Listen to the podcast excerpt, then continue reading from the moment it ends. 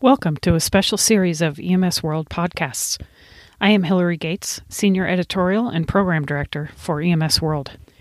The COVID 19 pandemic has challenged and impacted the EMS profession in unique and lasting ways. So, what are the best practices for us as clinicians, leaders, managers, medical directors, and for EMS as a profession? EMS World is proud to bring you the latest information from our COVID 19 webinars, now available in audio only podcast episodes. This episode, EMS Airway Management and Training During the Coronavirus Pandemic, features Rob Dixon and Casey Patrick and is sponsored by Ambu. Hello and welcome to today's webinar, EMS Airway Management and Training during the coronavirus pandemic. My name is Jonathan Bassett, Editorial Director at EMS World, and we're very happy to have everybody joining us today. We would like to thank Ambu for sponsoring today's presentation. During this webinar, feel free to submit questions and comments for our speakers by using the question submission section on your screen. And at the end of the presentation, we'll try to answer as many of your questions as we can in the time allowed. And today we are very excited to welcome our two speakers. Dr. Rob Dixon is Assistant Professor of Emergency Medicine at Baylor College of Medicine, as well as EMS Medical Director for Montgomery County Hospital District EMS in Houston. Dr. Dixon is board certified in emergency medicine in both the U.S. and Australasia and has subspecialty board certification in EMS medicine. Joining Rob is Dr. Casey Patrick. Dr. Patrick is Assistant Medical Director at Montgomery County Hospital District EMS in Houston. And Dr. Patrick is also a practicing emergency physician in multiple community emergency departments in the greater Houston area. And with those introductions, I will turn it over to our presenters. Gentlemen, thanks so much for joining us today, and please take it away.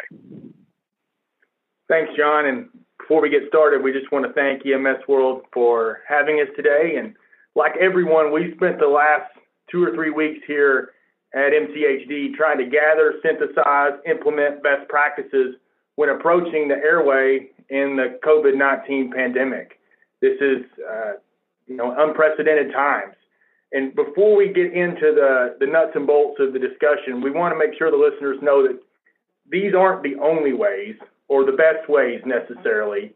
Uh, they're the tools that we've chosen here at MCHD to provide best care for our patients and also to protect, protect our medics uh, here at the service. There's a flood of information coming from China, South Korea, Italy, Spain, you know, some of it's peer reviewed, most of it's anecdotal. And going through this, uh, Rob and I have found really that if you want to support virtually any algorithm, you can look around long enough and you're going to find someone, some specialty body who will support you. So the, the approach in this presentation is a variation on what seems to be to us about 80% of the best practices from uh, critical care ICU resources out there got to give special thanks to one of Rob and I's uh, colleagues at Indiana University, Tim Ellender, critical care ICU EM specialist there. We've drawn from Josh Farkas and Scott Weingart and EMCrit and PulmCrit, who most of us are all following very closely. Those guys always put out excellent stuff, peer reviewed, uh, logical based uh, approaches. We've looked over Safe Airway Society down in Australasia, their guidelines many, many others. So, getting started, let's start with the basics. How is the virus transmitted? What makes the airway dangerous? Right. So, Casey, I mean, this is droplet transmission. So, in, in layman's terms, it's spit, right? So, our first order of business is put a surgical mask on the patient, right? Even before uh, we approach a patient, we approach the scene, the patient looks fairly stable. We try at MCHD to keep a two meter distance or six feet patient contact, even in the non respiratory complaints, so we can kind of sort out the problem and see does this look like it's going to turn into a PPE call? This protect us from their droplets, right? Because these things, they, they, normally the droplets is just spit coming out of their mouth um, and touching them. It's this stuff normally is not aerosolized. But they can aerosolize. So these are the danger zones. How do we general, generate aerosols? And if you look in the literature, you're going to see the term AGP or aerosol generating procedures. And we've got a few of those here. T- tell, the, tell the listeners about the aerosol generating procedures, Dr. Dixon. So it's really anything that sprays the spit. Okay, so anything high flow, example from EMS would be a non rebreather mask, or anything high pressure like non invasive positive pressure ventilation, CPAP or BiPAP, or really, Casey, anything invasive. So tracheal intubation, supraglottic insertion, deep airway suctioning, or any nebulized medication. And then, kind of lastly, that we haven't talked a bunch, you don't hear a bunch talked about, doffing PPE can aerosolize this stuff. So today, guys, we've got four simple rules for you. And we'll start with rule number one. In this new era that we've, we've entered into in the last two weeks, it's, it's a big paradigm change for MCHD, right? We're very aggressive service and we kind of pride ourselves on being out front in therapies and specifically in airway management. But in the in the era of COVID nineteen that's upon us, and the situation we find ourselves in in medicine now, less is more. So rule number one, less is more. Dr. Patrick, can you talk us through, talk us through this rule? Where did this come from? So, first of all, we, we really have to take the priority of protecting ourselves, and we're going to beat this horse till it's dead during the talk. But if we, as the, the paramedics, the emergency physicians, the emergency nurses, the emergency respiratory therapists, if we're not around to take care of COVID 19 patients, they're in big trouble. We know from reports from Italy, from China, from Seattle, from Spain, from South Korea, that these COVID 19 patients are presenting with what the critical care, the pulmonologists are calling silent hypoxia. And what's that mean? You know, most of the time when we see somebody with a SAT in the low 80s, let's say they're statting 81%, how do they normally look, Dr. Dixon? Yeah, they normally look terrible. They look awful. And Converse, in the COVID 19 patients, sometimes they can present with SATs of 80, 81, 82, and really not be in severe distress. And that's not something that we're necessarily used to seeing. So if we go introducing airway procedures on these patients, then we're going to increase the droplets produced, we're going to increase our exposure, and we're going to increase our transmission. So leaving these patients alone and thinking less is more, this is a drastic departure, like Dr. Dixon said, from our normal approach uh, as emergency providers here at MCHD. We, again, take pride in our advanced airway protocols. And we really, all of us as as emergency providers, from the pre-hospital setting to the emergency department setting, even the ICU setting, we have to back off some now and protect ourselves. And you know, once we get the patients to the hospital, we're going to have more negative pressure. We're going to have more information, x-ray, lab work, echo, you name it. We're going to have more help, respiratory therapists, nurses, emergency physicians, and all those things are going to lead to less risk and less risk of healthcare worker transmission. So at MCHD, we've got some airway no-nos, and we are going to avoid at all costs the following airway maneuvers. 100% non-rebreather mask, number one. Number two, non-invasive positive pressure. Number three, bag valve mask. And number four, uh, invasive suction. Now, we're not removing these procedures from the armamentarium. We're not taking these things off the truck necessarily. There's some rare exceptions as we move through the talk where these are all going to be needed and useful, we just want to take a, you know, not a 180 approach, but maybe a 170 and say these are going to be minimized at all costs and we want to avoid them. So, Casey, you talk about uh, aerosol generating procedures or AGPs. You know, I mean, how do you define that? What is a what is an aerosol generating flow? I mean, what causes this? Give me some examples. So this is one that doesn't have a clear-cut answer, and a lot of the COVID-19 questions out there don't have clear-cut answers. This wasn't in existence for humankind four months ago. So this is all brand new, and we're all reaching and studying and trying to look through the best the best research and the best evidence. But this is one that's up for debate. Six liters per minute of oxygen flow pops up pretty repeatedly as sort of a, a break point or a danger zone. Now, is anyone proven that? I, I don't think that it's proven anywhere out there. But here at MCHD in our service, we're teaching the medics to limit the flow to six liters if at all possible. Just for reference, what's a cough? Flow of a cough is 400 liters per minute. So when you get that hacking patient on the back of the truck and they're they're wearing out the back of that mask with cough, just know that that's a high flow situation too, and that's why we want to put the mask on the patient. So remember that there are vents on the on the non-rebreather mask. You when you put a non-rebreather on a patient, you turn the flow up greater than six liters. So when we're in situations where we have to use a non-rebreather mask, and we'll talk about some of those in a bit, as you can see, cover those cover those vent holes. We've got ECG electrodes on all of our trucks here at MCHD. That's what we're advising our medics to cover the vent holes with. And also, don't forget to put the surgical mask back on the patient over top of the non-rebreather. Right. Good safety tip there. What Casey? What about non-invasive positive pressure ventilation, CPAP or BiPAP? What are you recommending there? Well, this is this is one that you know from we're we're having nightly calls here at MCHD to try to discuss best practices and and clinical questions with our medics, and we get this question just about every right. night nightly in some in some variation. And this is because realistically, positive pressure ventilation, non-invasive, in the pre-hospital setting has revolutionized care over the past 10 to 15 years. Patients that were intubated at the drop of a hat in 2005 are managed with non-invasive, whether your service carries a portable CPAP system, whether you have vents with, you know, bi-level positive pressure, you know, there's wide variation of the ways this can be administered in the EMS setting, but non-invasive positive pressure ventilation is both a high pressure and high flow situation, which makes it high risk from an aerosol generation um, perspective.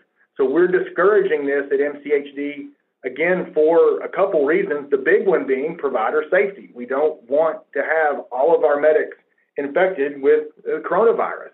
Number two, and more importantly, will, will non-invasive even help? Um, and this is one where we're going to have to really use our clinical acumen and start to try to make our differential a little more solid.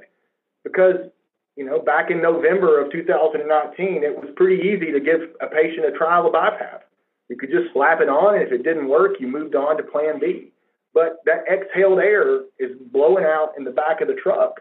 And so now that option really isn't uh, the best option, just a random trial of non-invasive positive pressure, because these COVID-19 patients are suffering from what? They're suffering from a viral pneumonia. And if you look at the pneumonia literature, we've got a reference at the bottom of this slide, and we'll include these in the in the show notes for the listeners that want to take a look at some of these references. And there are many more like this one that show that in the pneumonia setting or in the pneumonia literature, non-invasive really doesn't show a mortality benefit, and several of these studies show a trend towards worsened outcomes. So, if you've got a COVID 19 febrile, tachycardic, cough patient, non invasive may not be helpful and it potentially could be harmful. In an ED setting, the preference from most of the ICU pulmonary critical care stuff that we've seen is high flow nasal cannula uh, being preferred in the ED ICU setting, not something that most of us have on the back of our ambulance, but thought to be more helpful for these patients and likely less risky from an aerosol generation standpoint. Do we have any evidence from other outbreaks? And again, this COVID 19 has several, you know, evil cousins, as Dr. Dixon likes to say. The, the SARS epidemic uh, back in 2009, the MERS epidemic uh, in the Middle East uh, was also a coronavirus. And there is some literature from uh, from that from that infection, uh, you know that that presentation that shows that these folks don't do great on non-invasive. They showed a 92% failure rate of non-invasive positive pressure um, in in the MERS epidemic. But aren't we still going to see COPD and CHF patients, right? The rest of the public is still going to get sick. They're still going to have acute pulmonary edema and still going to have bronchospasm.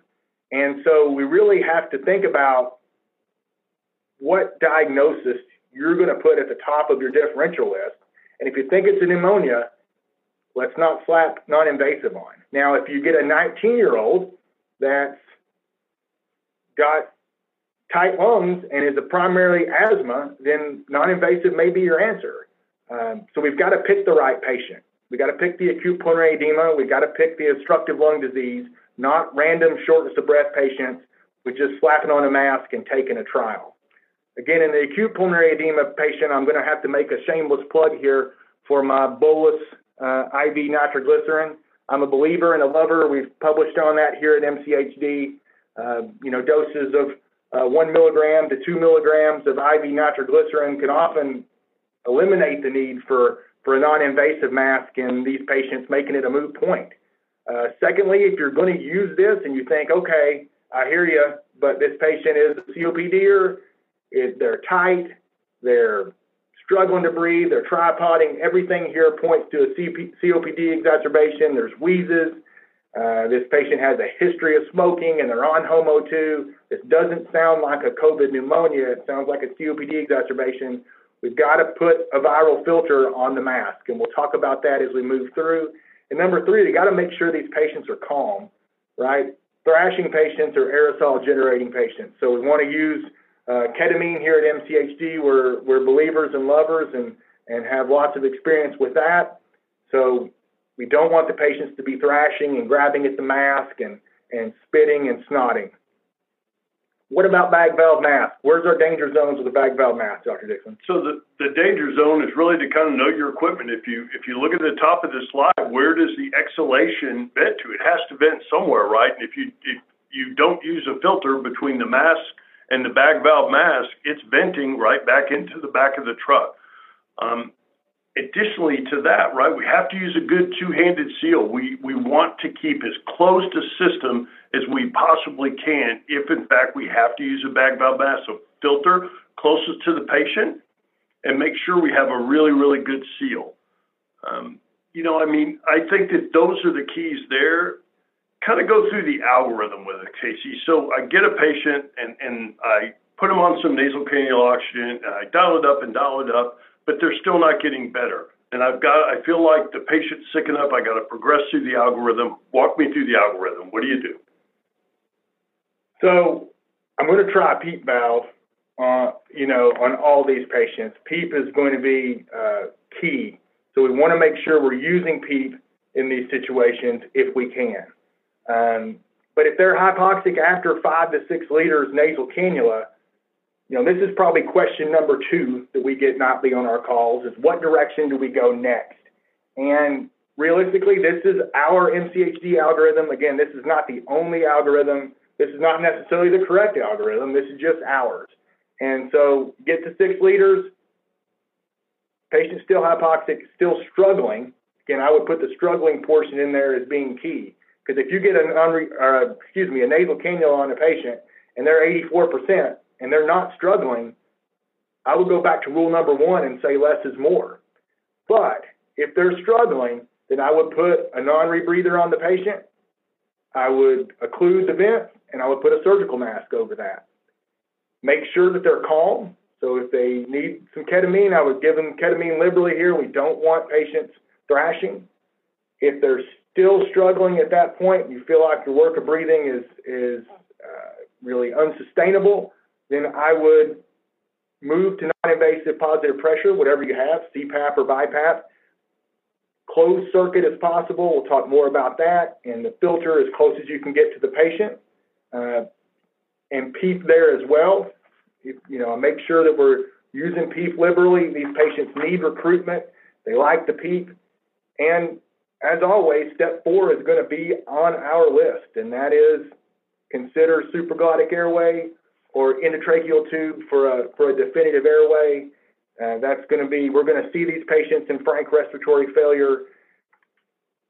I would say supraglottic preferred to an endotracheal tube just because less mucking in the airway, and the less mucking you have, the less, less viral spray, the less viral transmission you have.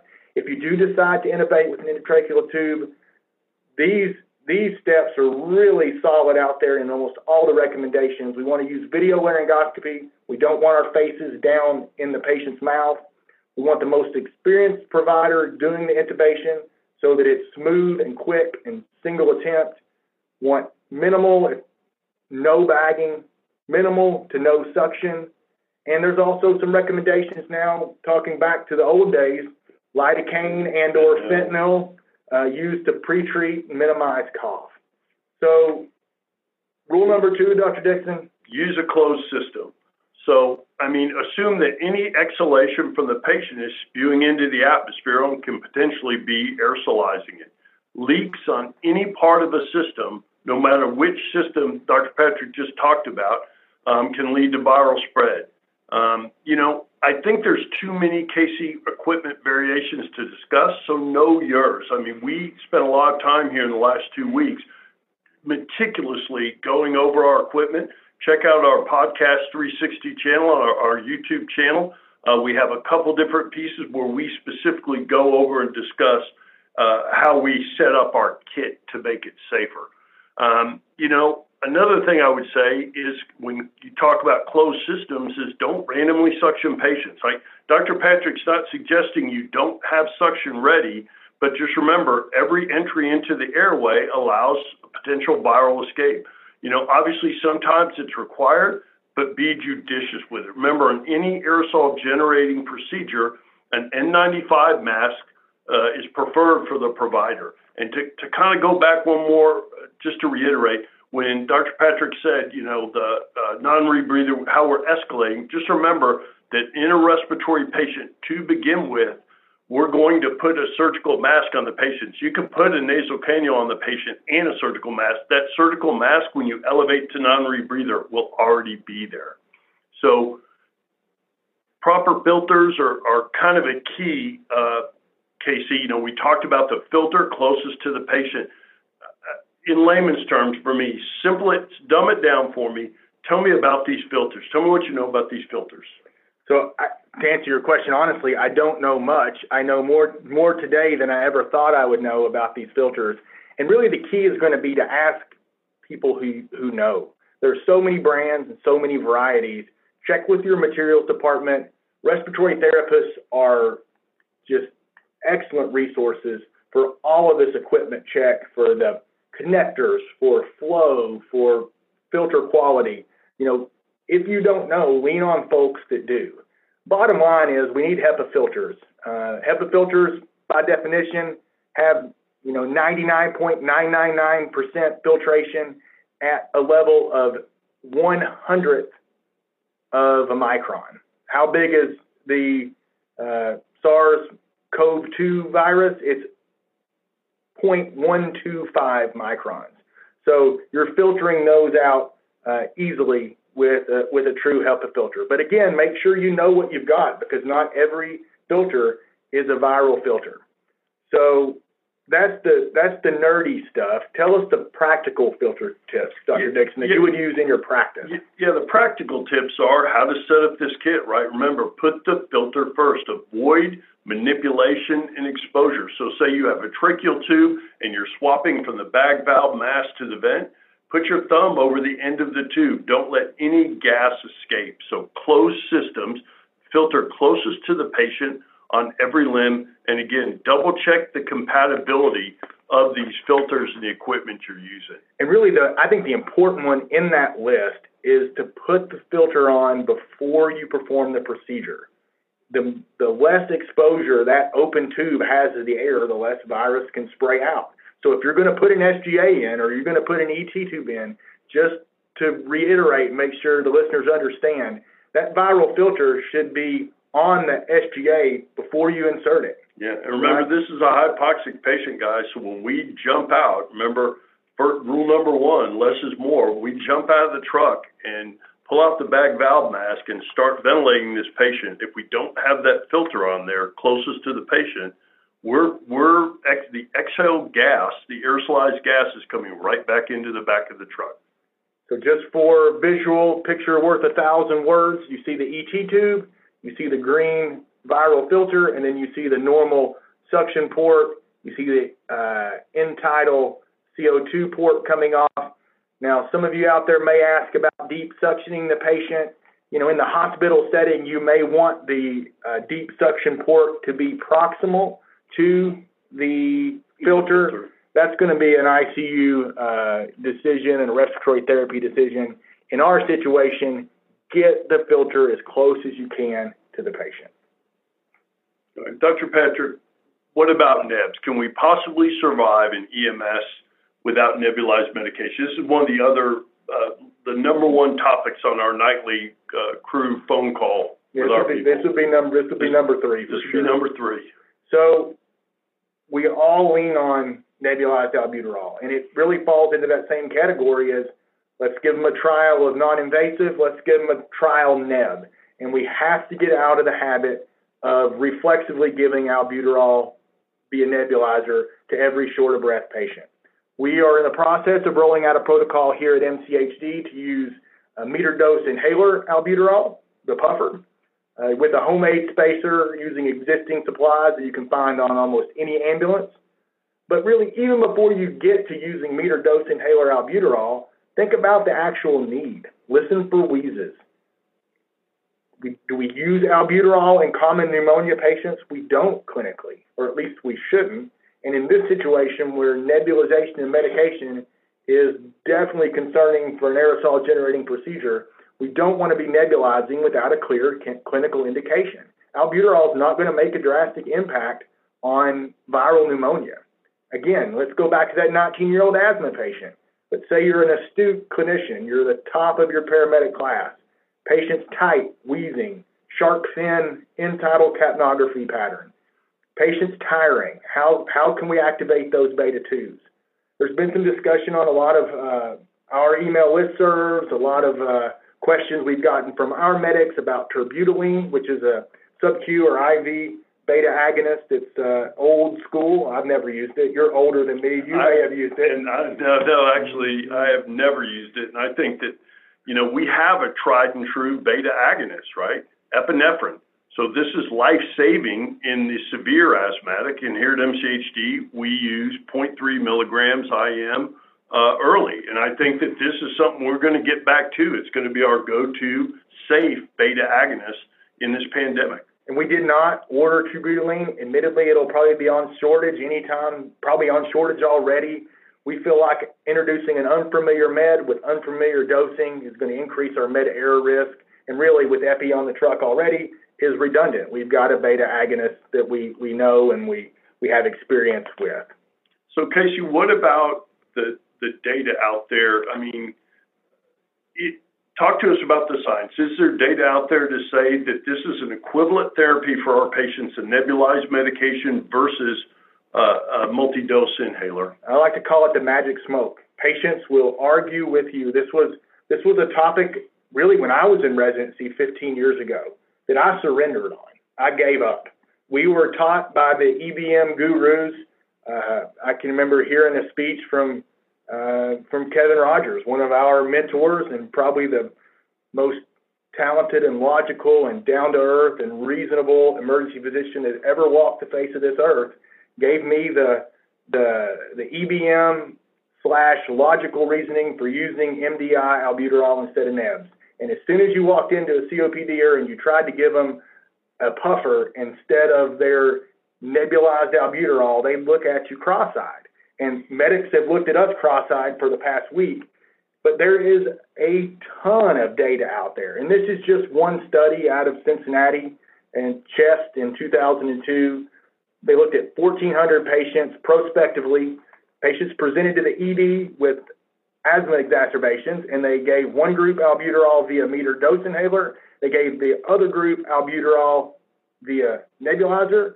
And what they find, they found that the MDI patients, the ones that got them puffer, not nebulized albuterol, had shorter ED stays. They had better stats. They had better peak flows, so their oxygen saturation was better. Their peak flows were higher, and they had less return visits to the ED, less bounce backs. So is an MDI equal to a nebulizer? Heck, in this study, it looks like it may have even been better. Now, again, we all love the magic smoke, but maybe it's not quite as magic as we think.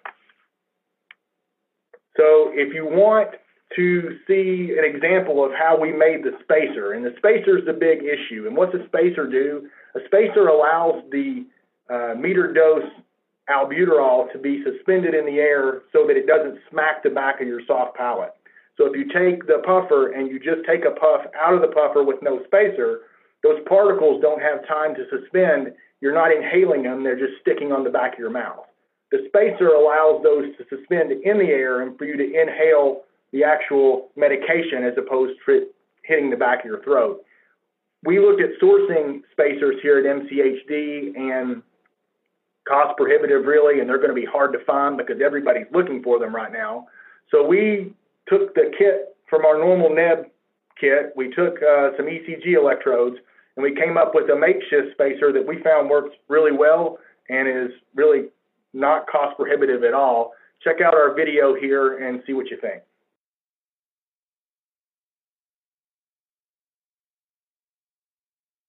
Hi, everybody, and welcome back to another edition of the MCHD Paramedic Podcast 360. I'm Dr. Rob Dixon. Today I have our Associate Medical Director, Dr. Casey Patrick, with me. Hello, everyone. So, today, guys, we're going to talk about alternative devices to deliver albuterol. Albuterol being our one largest nebulized medication for respiratory illness. We give it to patients with asthma reactive airways that are wheezing. Uh, and given the COVID 19 pandemic and the inherent risk we have with aerosolizing uh, droplets whenever we use a regular nebulizer, MCHD is making a switch to an alternative method. This is what the finished product looks like. Very simple, and Dr. Patrick's going to show you how to make one with the kit that most of us have. This is our kit, our regular nebulized kit that we have at MCHD now. So we're going to move from nebulized albuterol to albuterol via a meter dose inhaler. And as you know, with most meter dose inhalers, we use spacers. So we're going to work with things that we already have in our kit. We're going to start with a mask and use the mask as you would before, but instead of hooking this up and using the tubing to connect to the nebulizer, we're going to take the tubing and insert on the mask as we did before, and then use the meter dose inhaler to attach. So it makes a snug fit on both ends. The mask is on the patient. Remember, in pandemic times, this patient's likely to have a mask on their face, so you'll just want to remove it for medication administration. If they're receiving oxygen, that can be continued via nasal, nasal cannula. If they've got a non rebreather on, that will have to be removed in order to administer the medicine and then place back on once the patient uh, gets the albuterol. Each meter dose puff of medication is 200 micrograms, so our protocol is going to be for eight puffs. Yes. So eight administrations, and then that will be able to be repeated one time. So it'll be two doses of 1.6 milligrams of albuterol. Remember that the mask has two holes on the side, so we're going to use our ECG electrodes to cover those. So you want to peel those off and just stick those over the hole. Again, all of this is an effort to prevent aerosolization spread of uh, the COVID virus. So that's what the finished product looks like. As we know, this is not affecting children at nearly the rate that it's affecting adults. So this is an adult mask. If you have to use a pediatric mask, if this is a pediatric patient, uh, the same fit applies with the pediatric mask. All right. So thanks for watching MCHD Paramedic Podcast 360. As always, we'll be back with future episodes. Uh, like us, leave us a thumbs up. If you have questions or concerns, leave them in the comments, and we'll talk to everyone again soon. So, Casey, MDIs are expensive, and, and and as you said, everybody there's a run in the bank. Everybody is going to buy these things out. So a couple of other things that we brought into our system is that you know how many people have you run on guys that are known asthmatics that are known obstructive lung disease patients that don't have their own albuterol puffer, right? Just before we go and utilize our stocks, ask the patient, do you have uh, your own albuterol, and if so, administer their meds. And one of the keys that we're seeing from our colleagues in the hospitals, they're asking us, please bring those neb- bring those albuterol MDIs with the patient to the hospital. Why? Because hopefully they know this about nebulized and aerosol generating uh, potential for nebulized medications, and they're decreasing their risk. Um, you know, I'd go back to again what Casey said. You know, carefully examine the patient. Make sure you even need to give albuterol. Right? Just remember, in all of our careers, we can look back, uh, and it's a quite a rare event that the difference between life and death is an albuterol, uh, whether it's meter dose or nebulized, right? What's life saving in severe, severe asthma? It's IM epinephrine, right? It's airway management. And it's it's not helpful in pneumonia. So the we're focusing on trying to sort out these patients who are potential COVID patients, which pretty soon may be all of our patients. So I would be very, very reluctant to uh, keep albuterol at the top of my list as something that was just a must have in these patients. And again, we've got another beta agonist in those true asthmatics. This is going to be key early, 0.3, 1 to 1,000 IM. Again, not indicated in COPD. Real quick disclaimer there there's no evidence that, that epi is, is helpful in COPD. Oftentimes, those patients are older, their vascular path. It's a little more risky yeah. procedure to shoot them with 0.3 milligrams of IM epi. And I think one of the things, Casey, that we did mention that really helps sort these patients out, when you look at that clinical picture, is it someone in that right age group? And they normally come with that diagnosis of asthma, don't they, right? Asthma in and of itself is a chronic diagnosis of chronic recurrent bronchoconstriction and inflammation, obstructive lung disease. So many of them, they're gonna, we're gonna get that in the history. So take a good history, do an, a good exam, and don't pull the trigger inadvertently on just you know uh, albuterol for everybody. Let's move on. We rule one: less is more. Rule two: closed systems, good seals. Know where your know where your exhalation ports are venting and filter those. What about rule three? So rule, rule three, Dr. Dixon. Yeah, rule three is you know mind yourself when you're doing CPR. Right, this is a very common procedure at uh, for EMS. You know, and we need to hold CPR when we're in the airway right? Don't splash the airway manager with the virus. So, some simple, simple steps, Casey put a mask on every patient during CPR. Here at MCHD, uh, with the coronavirus being really fairly endemic in Houston and the Montgomery County area now, we are wearing full PPE on every CPR. Why? Because you cannot sort out, it's very difficult to sort out um, the coronavirus from the non coronavirus suspected patients. So CPR uh, is can CPR being be an aerosol generating uh, procedure? It's debatable, but I would err on the side of caution. Um, uh, and that brings us to really kind of an ethical question that everyone I think is facing pretty soon is should we perform CPR on these COVID 19 patients at all? And uh, that is something each service will have to answer for themselves. There is no clear answer now but I would put it out there as something for our services, our medical directors to think about. And again, just to reiterate, when we talk about putting a mask on the patient during CPR, we mean specifically a surgical mask. A surgical mask, yeah. correct. So the tube's in place, the SGA is in place, the filter's in place, uh, Casey, so no more AGP. So I'm all good, right? End-tidal, check, right? Got a good waveform, you know you're in the right spot. And I would argue that, that you're now entering the true danger zone because what have you done? You've assessed the patient. You've, in your mind, assessed your own COVID risk. You've PPE'd up. You've taken that risk. You manage the airway, the crashing patient. You know, that adrenaline rush is starting to wear off. And then what do you do? You let your guard down. And we know from the MERS epidemic, from the SARS epidemic of 2009, we know that the most dangerous time for healthcare worker transmission, or one of the most dangerous times, is doffing of PPE. Think about what happens when this young lady snaps that glove. If there's fluid on the glove, what does it do? It's aerosolized. That flies in the air. That's virus. So we have to be uber careful and uber methodical when we're doffing our PPE. So here's some doffing tips. Number one, just hit on it, slow and methodical.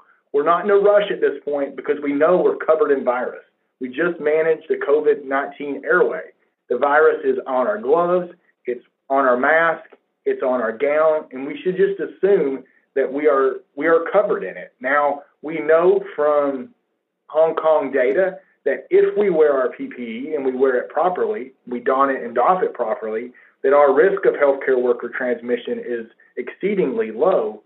That process, though, includes and should be emphasized probably more than any of the others that doffing portion, because that's when we're most coated with the virus, for lack of a better term. So we want to use a partner. We want to do this as buddy system and use our partners to help us get our PPE off appropriately. There's lots of videos out there about ordering. We'll talk about our order, but in general, we should go from most contaminated to least. And from the MERS epidemic, which is much more uh, deadly than COVID 19, uh, in many of those Middle Eastern hospitals, they saw a drastic decrease in healthcare worker transmission after they started washing and decontaminating their hands and even their gloves between and before each doffing step.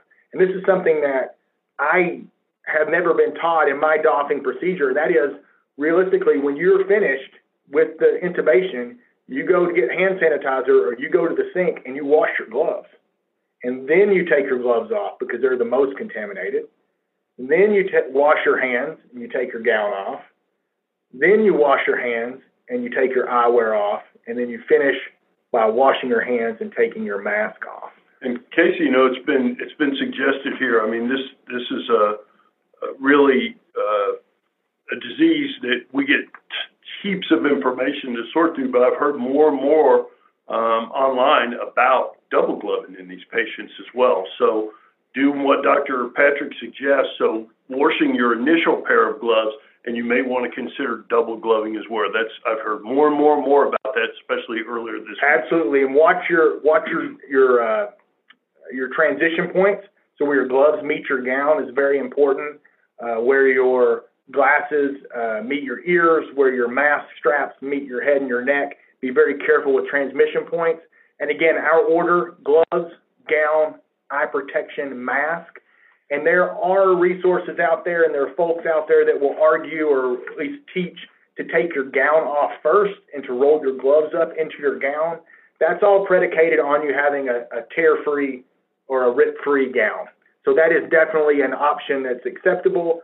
I don't want to get into the details of doing this. Find your way, make it repeatable, and go from most contaminated to least. That's what I would that's what I would leave you with there. And wash your hands between each step before, after, one million times. My hands are going to be lizard hands before this uh, before this pandemic is over. So rule number four and final. Number one, less is more. Number two, know where your know where your virus is venting and keep closed circuits. Number three, stay out of the airway and wear PPE during CPR. And number four, safety is your key, right? This is a new era. Uh, we're all practicing vastly different than we did a couple of weeks ago. Uh, we have to think about the community good in these disaster situations. And so, in EMS, in emergency medicine, and in medicine in general, all over the world, we are making choices uh, to try to protect our healthcare workers because, as Dr. Patrick said multiple times, right, we can't take care of our patients here at MCHD if we don't take care of ourselves. We got to take care of ourselves and our partners first and foremost before we can take care of the patients. So slow yourself down.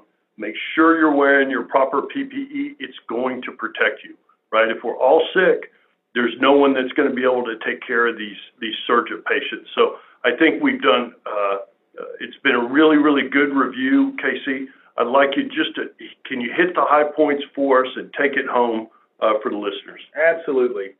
So number one, avoid high flow, avoid high pressure if at all possible. If you're going to use those things, use them with a purpose and use them in the right diagnostic situations. Number two, don't be afraid. We've got good evidence.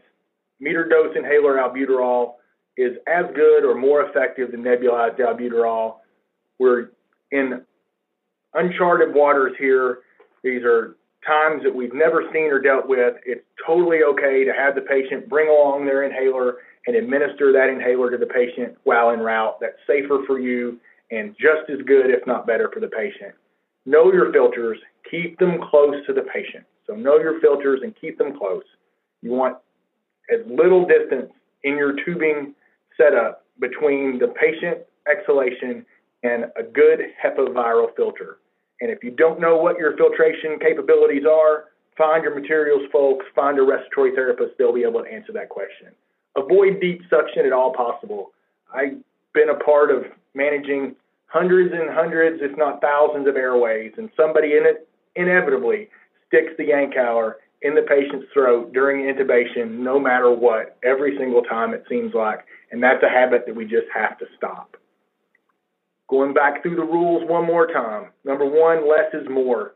If the patient is satting 80% and they're not in extremis, let's treat patients and not treat Yeah, numbers. Put a, put a surgical mask and some nasal cannula oxygen on them and give them some diesel. Use closed circuits as much as possible. Know where your exhalation ports are. You want a viral filter between the patient and your exhalation ports. Go in with materials, go in with your respiratory folks, and look through all your parts and pieces. I know we've spent the last week doing that, and I was fairly uneducated until this. Know where your know where your vents are and filter those vents. Don't get in the airway during CPR. Stop the compressions, manage the airway, restart CPR. This goes against all our hands on, no pause rules that we've worked so hard on over the past 10 to 15 years, but we don't want to spray virus all over our providers. And really, that leads us right into number four, and that is safety is key. And if we're not well to take care of our patients, then the community is going to be going to be really hurting. So to go back to the beginning and just reiterate, this is our MCHD way. There are other ways out there. We'd be happy to listen to other folks' ideas and best practices. This is truly a time for collaboration and a time for learning from each other. So, you know, we're happy to take questions. We're happy to uh, to take ideas and to hear, you know, other thoughts on how to manage these airways because this is a tough time. Before we do that, quick shameless plug for our MCHD Paramedic Podcast. You can find us anywhere where you listen to podcasts, uh, iTunes, SoundCloud, uh, Stitcher, Google Play Store. Also, if you search MCHD on YouTube, you'll find our Paramedic Podcast 360, where we try to attack some of the more visually uh, appropriate educational topics. And we've got our albuterol and our spacer on there. We've also got some airway management pearls on there and some other episodes. Again, thank EMS World for having us. Anything you want to add in closing, Dr. Dixon? No, it's a great review, Casey. Thanks very much to EMS World and our uh, the sponsors for putting this on. And thank you so much to Casey and Rob. Uh, so much great information here. Uh, if I use an end-tidal CO2 circuit on a patient and I plug it into the monitor, is there a chance that that monitor will itself become contaminated? I'll let you guys take that one. Yeah, great question. The answer is no if you're using the viral filter. Remember, uh, the viral filter always goes closest to the patient. So if you're on a supraglottic tracheal tube or a CPAP face mask, it will go uh, face mask or tube, viral filter, then end tidal circuit. So it's it's upstream of the uh, viral filter. All right, good. We uh, have a question here on uh, masks. There seems to be conflicting practice of EMS providers wearing surgical masks versus N95s. Uh, do I need an N95 on every call with a COVID patient or only when I'm performing an airway maneuver? This really is a, a million dollar question that no one has uh, the uh, a solid answer to. There's evidence from uh, the original SARS epidemic that N95s, as compared to uh, surgical masks and general contact, are equally protective for healthcare workers. So, really, the answer to this question is going to be service dependent and supply dependent. Uh, all things being equal, if I had an infinite supply of N95 masks, I would supply my medics with N95 masks for ev- every encounter. I would absolutely, uh, regardless, have them in an N95 for every airway uh, procedure, every aerosol generating procedure. There is there has to be some benefit there. Uh, some of the things folks have been looking at. There's if anybody's been following this on social media. There's UV light decontamination for reuse. There's heat uh, sterilization. I have partners that are putting surgical masks on over N95s so that they can remove the surgical mask, throw those away, and protect the N95 from contamination. So, for sure, when you're performing an airway procedure, an aerosol generating procedure, N95, uh, the rest of the time, probably a surgical mask is adequate. Yeah, and I would say, Casey, to add to that, one of the things that we're doing here at MCHD is that now, um, given the uh, kind of community endemic spread of COVID-19, we are using an N95 on every run, not just a respiratory run. Our flags, we, kept our dispatch flags of fever and cough respiratory symptoms to kind of flag a potential PPE call. But now our providers are wearing N95s on every run. It's just too hard to sort these sort these patients out. We've got a bunch of one-offs that didn't look like they were going to be in a 95 required mask. Um, the other thing would be is uh, as stocks dwindle, one of the things we're doing with those masks, that mask we're going to reuse throughout the entire shift and put it in a paper bag taped to the side door of the truck. But there is talk here of uh, potential, depending on how far this goes along, to take those paper bags at the end of the shift and put them in a container and at some point recycle those masks again for another use, decontaminate those masks with UV light uh, or some other source for another use. And again, that's going to be service dependent. We're lucky enough to have a, fairly decent PPE supply here. So I answered that question a little bit generally to start, but if you have limited N95 masks, you may elect to uh, try to divvy up surgical versus N95. Yeah. That's going to depend on your stock and your supply. Mm-hmm. That actually segues uh, nicely into the next question we have here on the on the PPE topic. Just to be clear, do you wash your hands and put on new gloves with each doffing step? This is an excellent question, one that I really probably hadn't spelled out specifically enough. So, what in in general, when I have doffed my PPE in the past, I take my gloves off. I don't wash anything the additional step, looking at the MERS data, the Middle Eastern uh, respiratory syndrome, the cousin of, of COVID-19 uh, that, has been occurring in the Middle East over the past several years. Uh, there's some evidence from that outbreak that when the providers started washing or hand sanitizing their gloves prior to even doffing the gloves, that that step prevented quite a bit of healthcare worker uh, transmission. So that's the step that we've added here and encouraged at MCHD is that you've got your gloves, you've got your gown, you've got your mask, and your eye protection on, and you're going to start to doff. Wash your gloves before you doff the gloves, or hand sanitize your gloves before you doff them. Then, when your gloves are off, you're not going to put gloves back on, but you're going to wash or hand sanitize again before you take off your gown. And you're going to hand sanitize again or wash again before you take off your eyewear then you're going to hand sanitize or wash again before you take off your mask. Now, you may be asking about or thinking about um, if you have a tearaway gown, yes, you can pull your gown and your gloves off and wrap them together. That is um, an acceptable uh, doffing technique. We don't have tearaway gowns here, so we're going gloves, gown, eyewear, mask is our order, most contaminated to least. And again, wash the gloves before you doff them, and then wash your hands in between each step. If that makes sense. Okay, uh, switching gears slightly to talk about MDIs um, and the fact that um, MDIs are on back order in some places. Can you use a small volume closed nebulizer system to supplement for an MDI and a spacer? Would that give the same effect since MDIs are on back order? There's, you know, I've seen a lot of different um, uh, negative pressure uh, triggered nebulizer systems that are out there. Um, several ideas on on closing the nebulization system, and to be honest, I don't know that anyone has the right answer here or knows any scientific data pro or con. The general consensus from critical care, pulmonology, um, ICU is to avoid nebulizing medication. Uh, there are some um, groups out of the UK that feel like the nebulization occurs outside the patient, so it's not dangerous. Uh, we here at MCHD really are taking the stance that our number one goal is to protect our paramedics from healthcare worker transmission of this virus.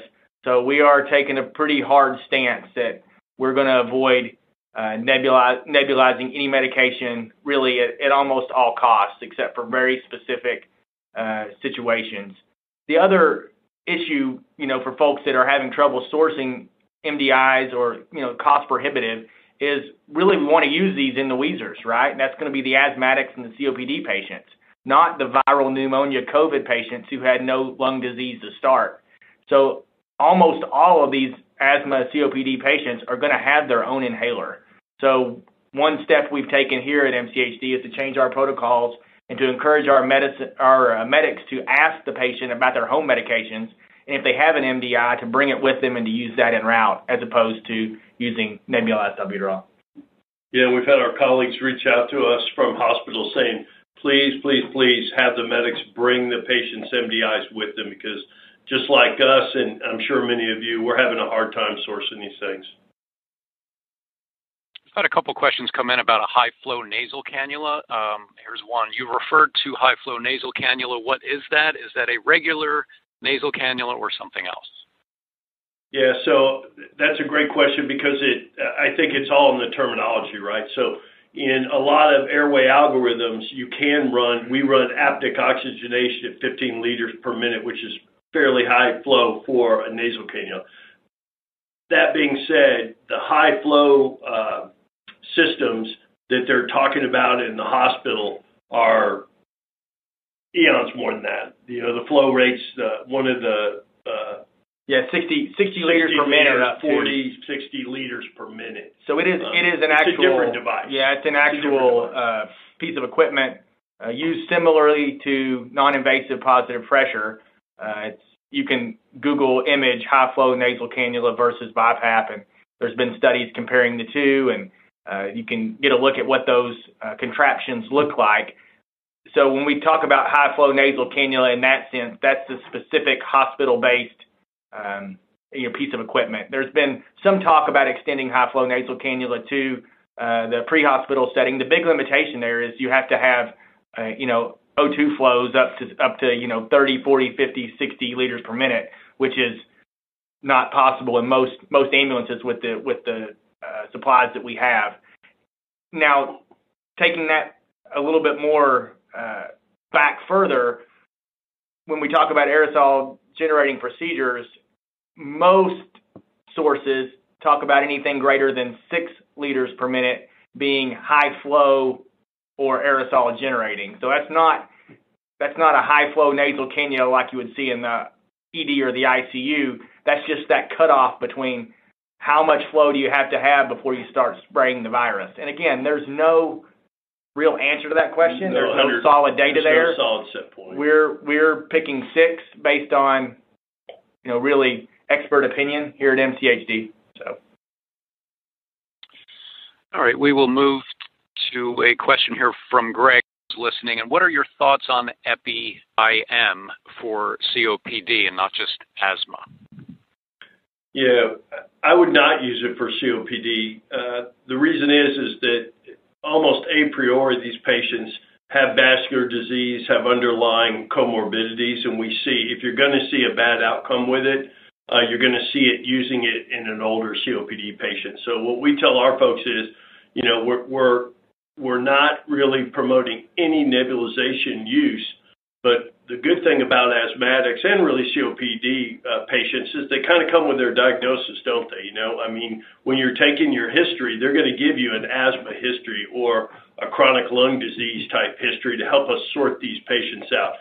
I think in the moderate to severe asthmatic, uh, IM epinephrine is life saving, and, and it's we see that time and time again here in our service. So I would. There's been stuff online about terbutaline sub Q and things like that I think we were reluctant to bring another drug into armamentarium, and we are, now using uh, even more IM epinephrine for uh, asthmatics for its beta effects. Uh, I would avoid it in COPDers. I'll kick it over to Casey and let him give his two cents. But Yeah, there's no evidence supporting that. And again, those patients are often fragile, and they're the ones that are going to have the arrhythmias and the side effects from from the IM or the sub-Q epinephrine or the IM or sub-Q terbutaline. Yeah, and, you know, just I'll try to stay on tack, but for, God's sakes, don't give it IV. I mean, if you look at all the bad outcomes with epinephrine given to our patients who aren't in cardiac arrest already, it's all these dysrhythmias, all these bad things that happen. It's when we have guidelines that give them IV.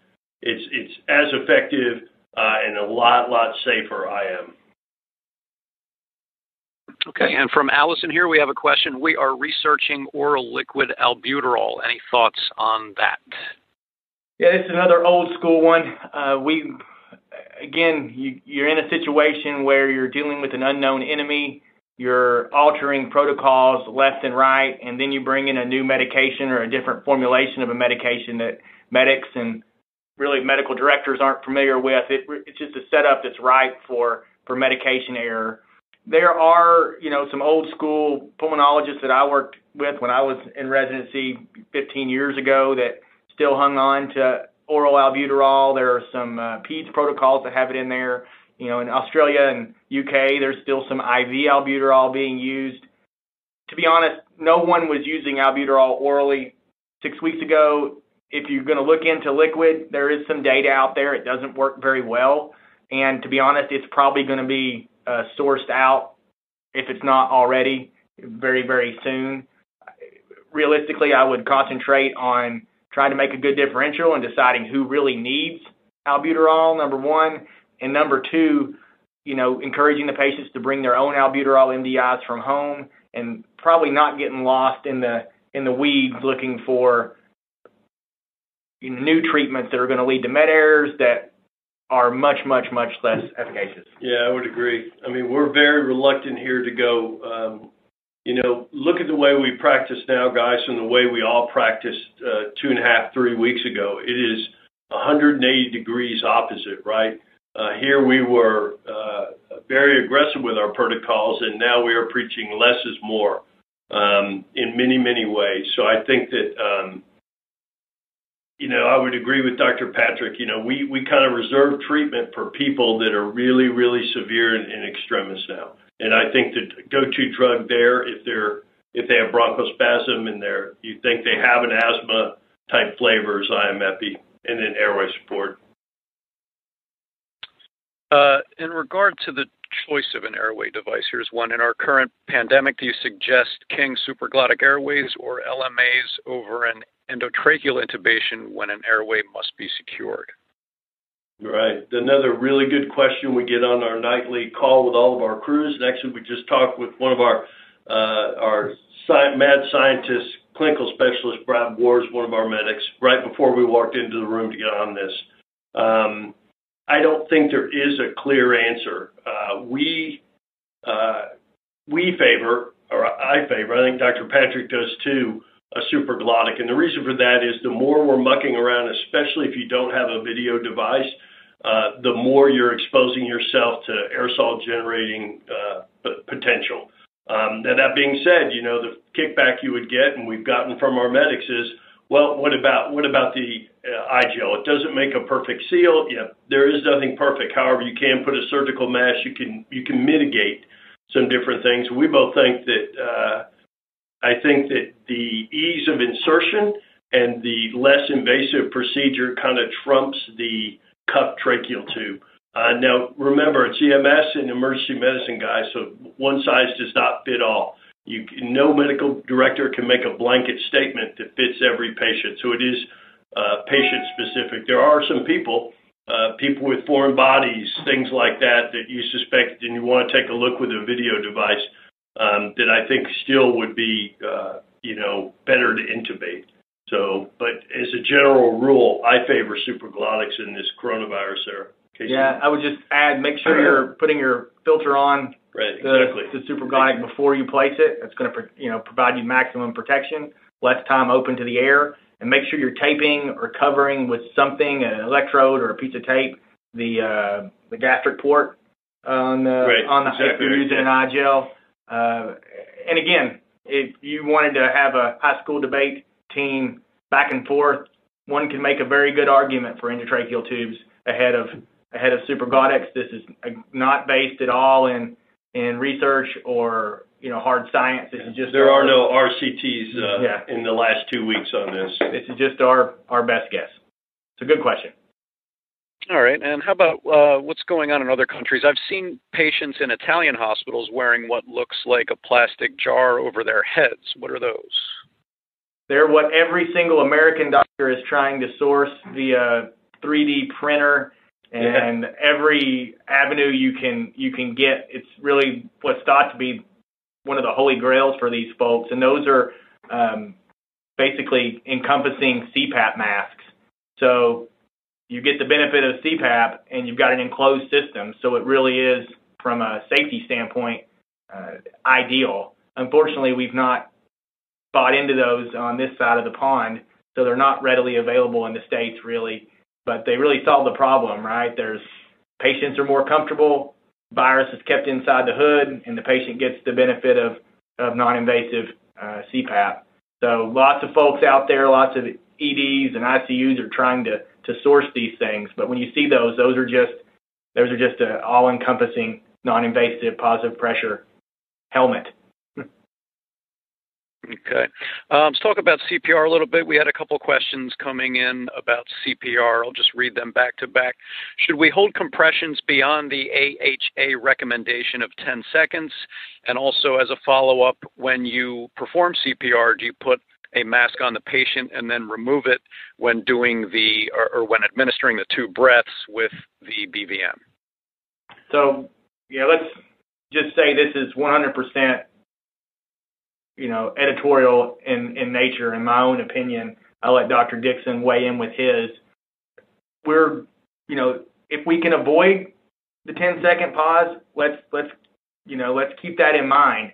But we have to protect ourselves when we go into these cardiac arrest situations. And if that means 15 seconds instead of 10 to get properly donned in your PPE, then that's in my personal opinion, I'm speaking to my MCHD medics out there because they're the only ones that have delegated practice powers under me. I want them to put their PPE on uh, ahead of watching a 10 second clock. As far as mask on the patient, yes, we're advising that here at MCHD With a filter. with with with with the filter, and even before we're using uh, any you know ventilatory procedures, a surgical mask on the patient to start. We're actually having our alarm folks instruct bystanders to lay a towel or a T-shirt or uh, some cloth some type of cloth, some barrier. over their over their face and uh, nose and mouth when they start bystander CPR. Now, the second part of this question is what patients are we doing CPR on here, and is this a 45 year old with a V-fib arrest? And the answer with that that CPR needs to look almost exactly the same tomorrow as it looked in November of 2019. As far as CPR on a COVID suspected COVID patient, that's going to be a different ethical dilemma that you're going to have to discuss within your service because those patients invariably uh, do not do well and the, the survival rate's fairly abysmal. I'll let you weigh in, Dr. Dixon. Yeah, I mean, I, I, I agree. I agree. I mean, I think we're living in a new world, and um, it's difficult for every service because we have to change our practice. We have to keep ourselves safe. And one of the ways, a couple of the fallouts that we had here were on patients in CPRs and uh, altered mental status, so post seizure, and then the patient wakes up and you you realize that they're febrile and they've had a respiratory illness for a couple of days, and now you've exposed some providers. So less is more, uh, slower is better, and you have to have a very methodical approach to to approaching these folks. Um, I agree with the with the there's from what we know already. Uh, that if you do suspect a COVID-related arrest, that they are going to have a dismal, uh, if uh, infinitesimally low uh, chance of meaningful survival. Uh, we do um, recommend in our FROs now, so our first responder organizations, that if they, that some of them do not have viral filters, if you do not have a viral filter, please, please, please do not go bagging these patients. because that vent, if you look at the vent port closely on the valve, it vents right back into the back of the truck. So what we're instructing is, which I think is more important, that if you are going to start CPR, put high flow, 15 liters nasal cannula, apneic oxygenation on the patient, cover the face with a surgical mask, and go ahead and start CPR until you can get an AED or something to evaluate the rhythm. Okay. Um, question here from David. I think we touched on this a little bit earlier, but uh, can you decon and reuse the MDI after the call? There are actually some papers out there that look at this exact question in peds clinics. It's where uh, probably most of this literature comes from. And the answer in a vacuum is probably yes. You probably do a pretty good job deconning these things and reusing them. It's not uncommon in in uh, New Zealand where yeah. Dr. Dixon's worked. That was commonplace in their ED. This is done in peds and and uh, PULM clinics. That being said, in the reality of COVID-19, I think with everyone's concern for you know transmission in any direction, whether it's healthcare worker transition or transmission or transmission to the public. I, speaking only for myself as medical director, I would not uh, I would not approve that one. I think there's just too much too much risk there for for you mean you gave me this inhaler after the last patient you transported had a fever and a cough? Just, optics there, I think, are pretty poor. Yeah, and I and I think back to my own. I would agree, Casey, and I think back to my own clinical practice, and uh, I don't think there's one patient out there that the the albuterol I gave them was uh, immediately life saving. Uh, so I think if you have the sick sick asthmatic, the go-to is epinephrine. Um, and I really think that just as a whole, we need to um, get away from any type of, medication that carries risk for patients. This one here is on nitro. What size bottle of IV NTG are you using for acute heart failure? Uh, I'm going to actually give this one to Dr. Patrick, but thank you very, very much. Whoever wrote this question, you've made him a very, very happy doctor today. Take it away, Dr. Patrick. And Someone I, loving your nitrates. I did. Nitrates. I did not write this and sneak this in. This was written by some some listener out there who. really that's has, legit. yeah, that's a legit question. So here at MCHD, we use the big bottles that you're used to seeing with the drips. Uh, we looked at sourcing the 50 milligram per 10 ml small bottle, but carrying 50 milligrams in one bottle seemed a bit risky from an error standpoint. So the, large bottles are the 100 microgram per milliliter concentration. So here we do a one milligram bolus uh, for our respiratory distress acute pulmonary edema patients, and we can repeat that again in five minutes if their systolic remains greater than 160. I would really encourage listeners out there. This is a you know, this is a, a cohort of patients, the acute pulmonary edema, SCAPE patients, whatever you want to call them, that typically nitrates go hand in hand with non-invasive positive pressure. And now that's an aerosol generating procedure, and so we're trying to limit that. One way that really is a in my clinical practice, and we've seen here in the service, we published on this. If you'd like to to have a copy of the paper, I'd be happy to supply you offline afterwards. But we've seen quite a few patients that get a milligram or two milligrams of IV nitroglycerin that are in florid acute pulmonary edema that end up not actually needing BiPAP at all or CPAP at all. So feel like in this situation especially, it's time to really push that forward because these patients can a remain off the ventilator where they don't need to be because we know they do worse with that, and B we can keep them off CPAP or BiPAP, decrease any potential COVID transmission. So thanks for the question. You get the question of the day award from me. I get to talk about nitrate. All right, John is listening in. He has a question about capnography values. What numbers can we expect to see in the COVID patient when using capnography? I don't know the answer. Do you know the answer? I would say probably fairly normal. But I don't know. I've, I've read some stuff that's kind of all over the board. I think early on, John, when we uh, encounter them in the field, um, that they're going to be fairly normal. This is not a, a, a retention issue. This is, is purely an oxygenation issue, right, or a type 1 respiratory failure uh, where they have fluid collections, they have uh, issues with diffusing across their alveoli. Um, and there may be some dead space in there and atelectasis and things like that. Um, but I would expect at least early on normal CAPNO numbers.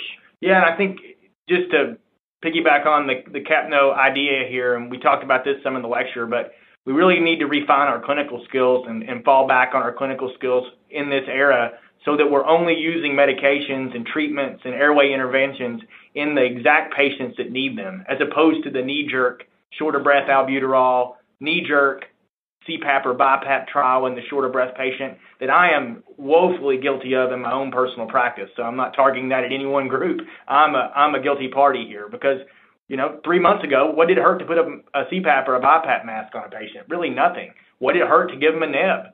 Nothing. And now it does.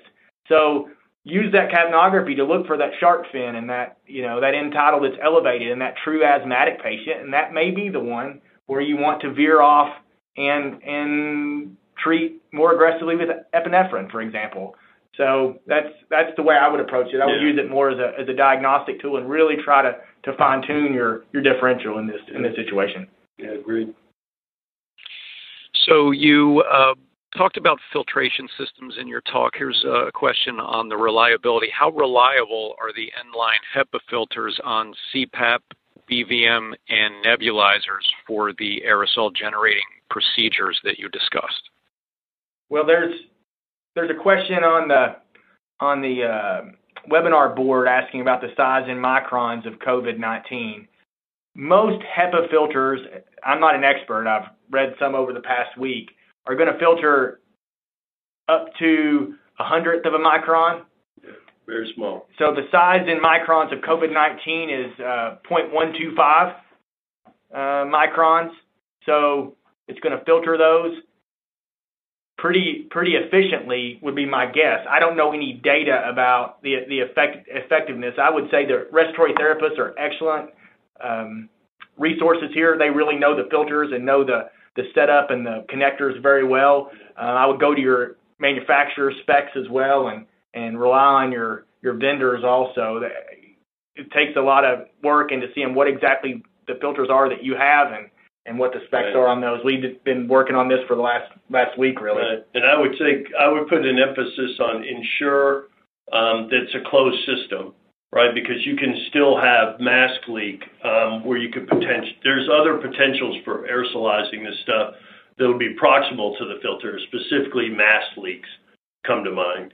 Um, so always kind of weigh that in with the need to to do that procedure. Yeah. So PPE shortage is something that's on everyone's mind. Here's an interesting question, uh, question from Kathy. Uh, have you run into a shortage in PPE? And if so, have you considered the idea of a scout person who's donned in PPE to ask pertinent questions to identify the risk and the level of, uh, of potential uh, PPE being required? Right. Um, we have. Um, we we initially had, as I said in the beginning of the Q and A, we have a, process in Alarm to try to identify these patients. And the farther we get into this, the the weirder the presentations get. The more I realize that I should have put a mask. We should have put a mask on all of our medics for every call. Uh, about a week ago, at least. Uh, and the reason for that is that what happens when we have a, a COVID positive patient slip by us and we're unprotected, then for right now, those medics have to have to go on isolation uh, for 14 days, uh, and so it can knock down your workforce very rapidly, and that's why we brought in the N95 masks. Um, even before we did an alarm screen, we have one of the medics approach and stay two meters away from the obviously kind of stable standing patient and just query them about why they called on every call. So we don't approach, and then if it turned into a PPE call, we the medic would be instructed to give the give the patient a surgical mask, go back to the truck, and put their PPE on, and then and then reapproach. But I, I think that's a really reasonable approach to limit your provider. The other thing is um, liaise with your first responder organizations right? PPE is in um, is in high demand and short supply these days, and uh, we have great first responders. We have great fire uh, personnel here in the county, um, but we work together. And it used to be we kind of all worked and we work as this great team, and now we still do. uh, but we're way more selective and say, you know, don't call fire and bring them in and use burn their PPE unless you absolutely need to. I guess just for the listeners out there, Montgomery County Hospital District EMS, we're in Montgomery County, the uh, county due north of Harris County, which is where Houston proper is. We cover about 1,100 square miles with about 250 uh, paramedics. We are a third service uh, municipal tax base supported, and we have 13 first responder fire services uh, underneath us as well. So we we operate separately but together. So that's just just for the listeners out there wondering about our relationship with our first responders. Uh, we're sending one paramedic to the to the patient to the house on these calls and keeping that six feet and trying to again minimize seven of us running up there in gowns and gloves and N95s and you know, uh, being exposed and using the equipment. Another question here on capnography uh, from John. To reduce beta agonist use, any thoughts on using waveform capnography shark fins as the critical criterion? Really, I think the answer to the to couple questions ago really covers that. I don't know how you write that in a protocol, but absolutely, we want to be sure that if we're going to use beta agonists that we're using them not as a knee jerk, but in a situation where they're needed. So if I didn't see things like a shark fin or elevated end-tidal total value or you know a past history of asthma fit you know fit the right patient age group, you know a younger patient, uh, I surely would not get anywhere close to. Right. I mean, the most, the, the vast majority of them, right? They come with their diagnosis. By definition, asthma is a chronic uh, recurrent condition of bronchospasm and inflammation, and it's chronic and recurrent. These patients know they have the, the disease. Okay, so uh, Bob has a question about the hydrofluoroalkanes, the HFAs. I was under the impression that HFAs do not need or benefit from spacers. While I do understand that MDIs benefit, I thought most inhalers are RFA, uh, HFAs, not MDIs. I think that Bob probably has more knowledge of HFAs and MDIs than I do. I'll go ahead and admit that one up front. I do know that the propellant, the the HFA propellant, the idea from the spacer and the benefit from the different propellant is to try to keep the medicine, you know, inhaled as opposed to smacking the back of the smack in the back soft of the, palate. Uh, soft palate. Yeah, so I guess if you had somebody that had an HFA versus an MDI, it's a tough thing to sort through. So from our standpoint, we don't really want our medics sorting through whether it's an MDI or an HFA. We're just going to give them the tools to use the makeshift spacer and to you know try to get the medicine in the airways as opposed to stuck on the back of the back of the roof of the mouth. I don't know the the aerosolization scientific data there, um, so I can't. I don't want to speak outside my outside my wheelhouse. Uh, okay, next one here is asking about foam CPAP masks. Uh, have we seen any improvement with controlling exhaust from a BVM when using a foam CPAP mask with securing the strap in place? The agency that I work for has started purchasing inline filters, but we tend to also use foam masks with our BVMs instead of the plastic one provided. I was curious if that uh, might help in any way. That's a great question, and uh, we're looking at each other very perplexed. I don't know the answer to that. Um, I think that you could speculate that it may because you may get a better seal with a foam mask that contours to the tissue and to the bony structure of the face, um, rather than a, more the inflatable uh, plastic mask. The fact of the matter is, I don't think either one of us really know for sure. That's sort of um, similar to our next one. Wouldn't the cuff of an endotracheal tube occlude the droplets coming up through the trach much much better than any SGA, which would just block the esophagus but keep the airway path from the trach to the outside open? So we, we kind of answered this one in the earlier question. Theoretically, the answer is probably yes, but to get that endotracheal tube in place, you've got to spend a lot longer time in the airway with the with the direct laryngoscopy or a video laryngoscope. So we made the the executive decision here that based entirely on conjecture that we feel like the risk of aerosol generation is higher with the manipulation during the intubation as opposed to maybe an 80% seal instead of a 100% seal. Again, all conjecture. Conjecture. You can make a good argument either way. Yeah, I think it is, you know, as we said before, it's case dependent as well. I mean, it's very difficult to, write a 100% rule. You will always use this device in every situation. Um, uh, you know, I can think of situations where you would want a tracheal tube versus uh, an SGA. Uh, but good question. I don't know. We're not trying to dance around the answer. I just think no one really knows the uh, the 100% answer to that, and we're just trying to weigh the risk benefit to the our folks. And how about placing a mask under a non-rebreather? Uh, non Why not put a surgical mask under the non-rebreather? It would seem that covering the vent holes accomplished little since the exhalation still has to go somewhere and now it's uh, more diffuse around the margins of the mask. Not an unreasonable idea. I, I feel like if if it goes around the mask and you've got the surgical mask over the non-rebreather, then it's going to go into the surgical mask just the same. But again, this is one that's we're all we're all sort of working working together, collaborating together, trying to come up with best practices. I've not seen that yeah, I've not seen that setup. I think but, it'd be doable though. But I don't know that I don't know that it's the wrong answer. Okay, the next one here talks about suctioning. Wouldn't suctioning actually help control some of the secretions and fluids from the airway and contain them in the suction tubing and the canister? I want them in the patient as long as they're not compromising the patient's uh, respiratory status, their oxygenation. I don't want them out around my crews. I don't want them out in the back of the ambulance.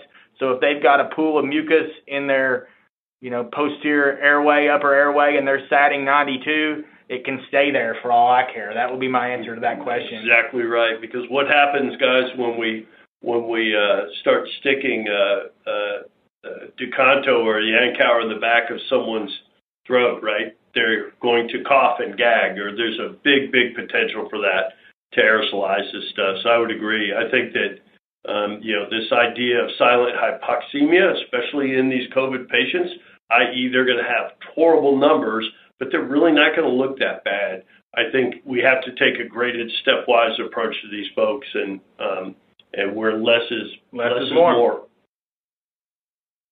As a follow-up to that, how do you manage inline suctioning down the airway and the placement of the viral filter? Do you use extension tubing with a suction port? Well, I'll take that one and just say that most every endotracheal tube that I've placed, and that's a decent number at this point, the respiratory therapist or the nurse or someone standing around me generally suctions that airway as soon as I place the endotracheal tube. Realistically, in the age of COVID, we need to stop doing that. Yeah, the patient. I, I couldn't agree more. If the patient is compromised and you think there's a mucus plug or you think there is compromised oxygenation from excess secretions, then by all means suction and suction carefully. A lot of the setups I've seen, yes, the the extension tubing and the suction port has to go closer to the patient than the filter, otherwise you can't get to the to the trachea. But from my standpoint, very f- much fewer patients than get suctioned clinically need emergent suction, especially in the pre-hospital EMS setting where we're caring for these patients for short, short periods of time. We do, we just, we need to get them to the hospital. We need to allow the intensivists and the emergency uh, docs to sort these folks out in negative pressure rooms with good light and in more controlled situations than we have in the in the house and in the back of the ambulance. And that goes against everything that we've preached at MCHD for the four years that I've been involved but we really have to make that 179 degree, 180 degree turn because if we're not healthy to take care of our patients, and we don't put our own safety first and, and try to decrease transmission to our you know our paramedic providers, then our patients are going to be hosed as a whole. Okay, we'd like to get through a few more questions here. We thank you both for the extra time. Can you talk about the value of the breath actuated nebulizers, BAN? there are folks using them and feel like that they may be safer.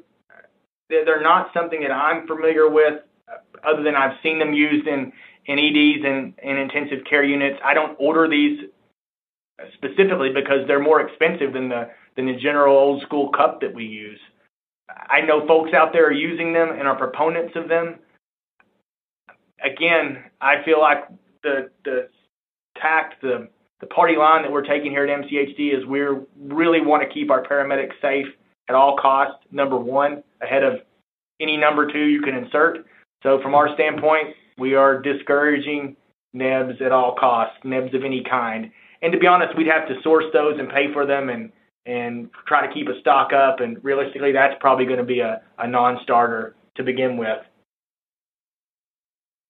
Uh, here's one from Michael. Uh, does heat kill the COVID 19 virus as it does other similar respiratory infections? Do you know? Well, we're from being from southeast Texas and going into the summer season. We hope to God it does.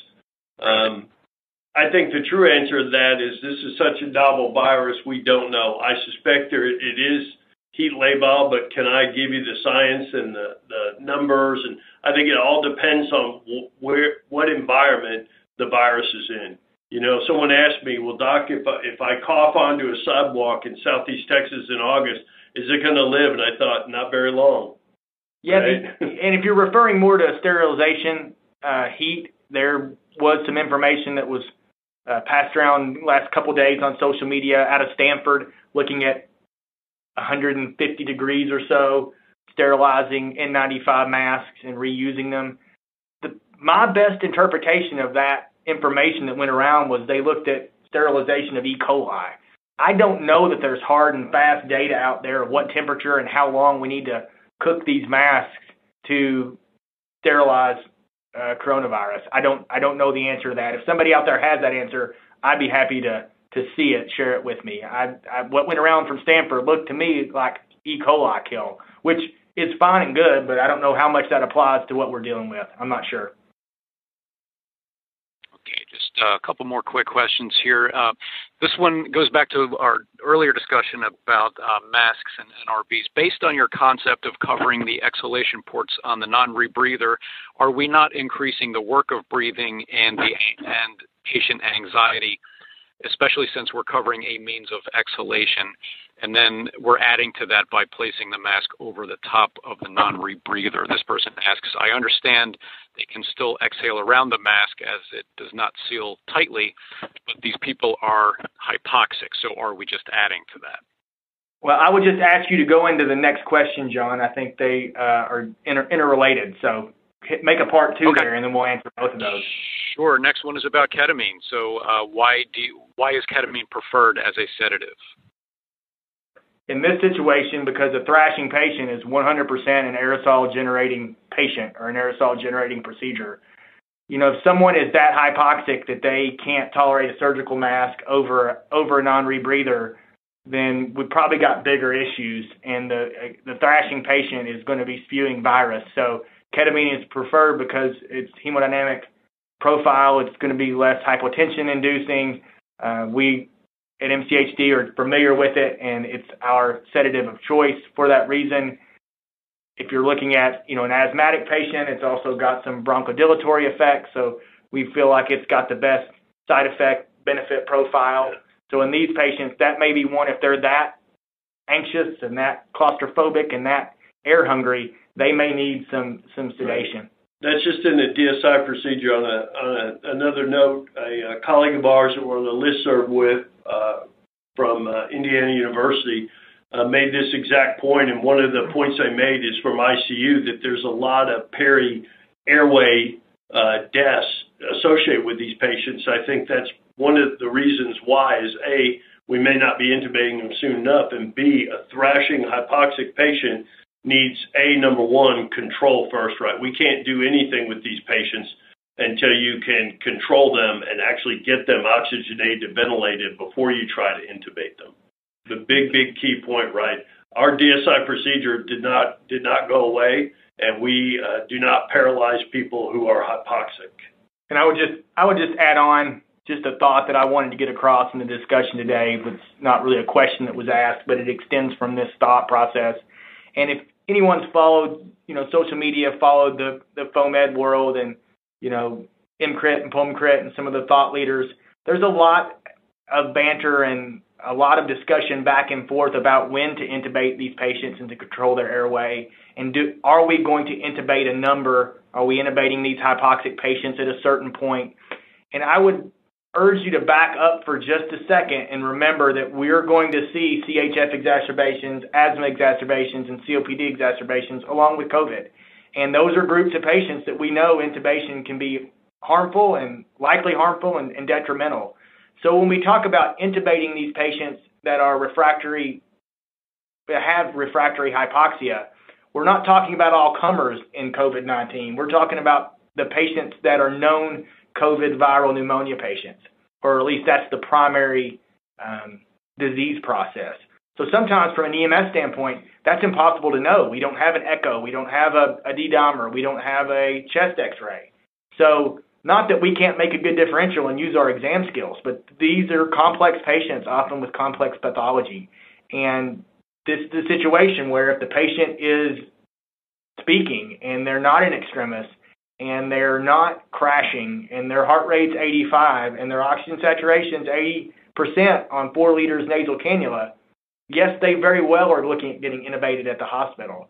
But I would urge the pre-hospital providers out there to let that decision be made with as much information as possible uh, in a more controlled negative pressure environment, if at all possible, both to protect yourself and to be sure that our diagnosis is correct. So just a, a general point I'd hope to get across. So thanks for indulging me there. Dr. Rob Dixon, Dr. Casey Patrick, I want to thank you both for your time today, not, not just in putting together this presentation, but also um, staying over time and, and uh, replying to all the great questions that we've had coming in. I want to, um, again, thank our sponsor, Ambu, for uh, sponsoring today's presentation. Um, I do want to mention to our audience that this webinar is going to be archived and available for viewing online. You'll be able to find that at emsworld.com slash webinars. Um, Dr. Dixon, Dr. Patrick, any, any uh, closing comments before we call it a day? I just urge urge the listeners out there, quick shameless plug, check out the MCHD Paramedic Podcast anywhere you listen to podcasts. We've got a couple COVID update podcasts through various points in time of this pandemic. Just put up a similar uh, topic discussion on the on the COVID airway. That if you listen to the lecture today, you probably heard most of it, but uh, definitely an easily uh, digestible spot to to get a little more information. We also have a YouTube page, MCHD Paramedic Podcast 360, where you saw the video from in today's presentation. There's several others there to check out as well. Thanks EMS World, thanks Ambu for having us. We really appreciate the opportunity to share. As always, this is collaborative. We're working back and forth and together and sideways trying to get through this. We'd be happy to hear any feedback. We got some additional questions over on the on the webinar board. We'll do our best to try to answer those in a in a group format. But thanks everyone for having us and for listening. Dr. Dixon. Thank you very much, and uh, uh, everybody stay safe out there. Wear your PPE. Uh, we uh, collectively, as emergency providers, have been down this road before, and through lots of disasters, we got through those, and we will get through this one collaboratively together. Stay safe. Thank you. Thank you. Yep. Thank you both, and um, thanks. Thanks again to our audience for the questions, and uh, we hope everyone has a safe and enjoyable day. This has been an episode of EMS World Podcast. You can find this audio and more like it on the podcast page of emsworld.com. You can also follow EMS World on Twitter, Facebook, and Instagram.